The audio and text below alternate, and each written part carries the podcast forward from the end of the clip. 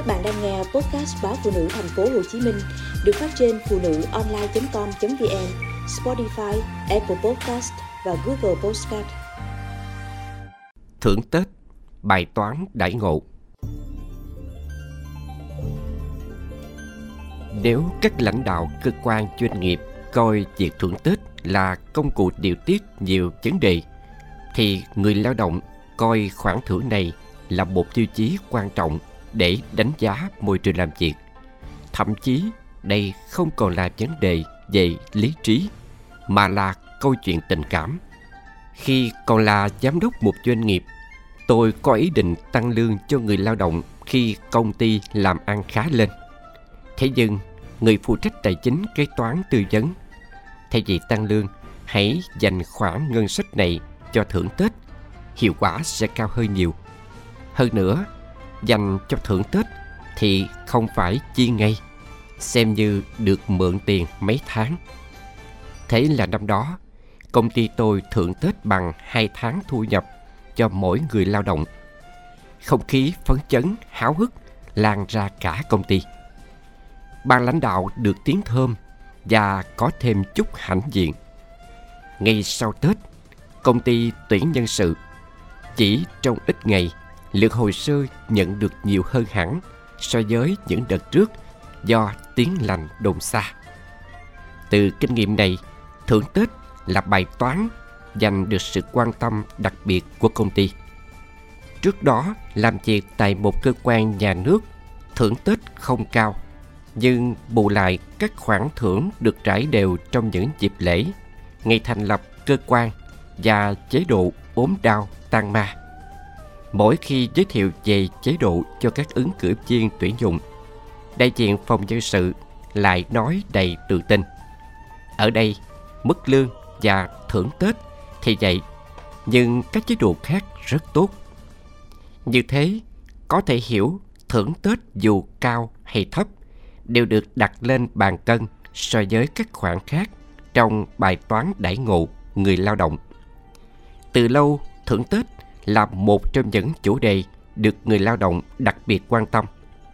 Trước Tết, nhiều người thường hỏi thăm nhau, năm nay mức thưởng thế nào?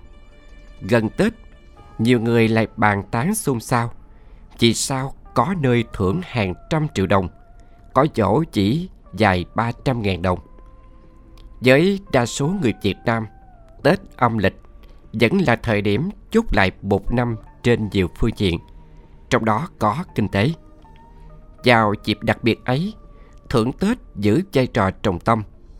Khoản thưởng này hoặc nghiễm nhiên hoặc do sự chủ động của các cơ quan, tổ chức đã trở thành mục tiêu đạt được, nhưng cũng là công cụ để điều tiết tâm lý người lao động, thúc đẩy thi đua. Ở một số doanh nghiệp, thưởng Tết cao hay thấp phụ thuộc vào doanh thu mấy tháng cuối năm treo thưởng Tết cũng là một cách để thôi thúc người lao động làm việc hết mình vào giai đoạn cuối năm. Có lần tôi được một người bạn làm ở công ty nước ngoài chia sẻ những năm đầu lập chi nhánh ở Việt Nam, công ty anh theo chế độ không thưởng nhiều, thậm chí không thưởng Tết âm lịch vì chi nhánh tại nhiều nước không coi đây là dịp đặc biệt. Nhưng công ty trả lương khá cao và thường tổ chức liên quan tại nhà hàng sang trọng, du lịch nước ngoài. Vậy mà gần đây, công ty đã có một số điều chỉnh. Bổ nhiệm người Việt Nam làm giám đốc chi nhánh, không tăng lương theo thời gian, mà bổ sung khoản thưởng Tết nguyên đáng. Điểm khác biệt so với nhiều chi nhánh. Nhờ vậy, tình hình nhân sự ổn định hơn. Sau những khó khăn vì đại dịch Covid-19, việc thưởng Tết năm nay lại nhận được sự kỳ vọng của đông đảo công chức, viên chức, người lao động. Nhưng vượt ra những vui buồn trong câu chuyện này, người lao động hãy nhìn vào sự đãi ngộ đối với mình một cách tổng thể để có những kiến nghị kịp thời hoặc lựa chọn môi trường làm việc phù hợp. Đừng coi thưởng Tết là nghiễm nhiên, luôn đòi hỏi mà nên xem đó là kết quả tương xứng với cả năm lao động phía các cơ quan, doanh nghiệp hãy luôn đặt việc đảm bảo đời sống người lao động làm trọng tâm. trên chặng đường phát triển bền vững. Trên chặng đường ấy, thưởng Tết là một điểm nhấn chứ không phải là công cụ để che mờ những hạn chế khác. Việc lo thưởng Tết cần đi cùng công tác cải thiện điều kiện làm việc trên nhiều phương diện một cách thực chất.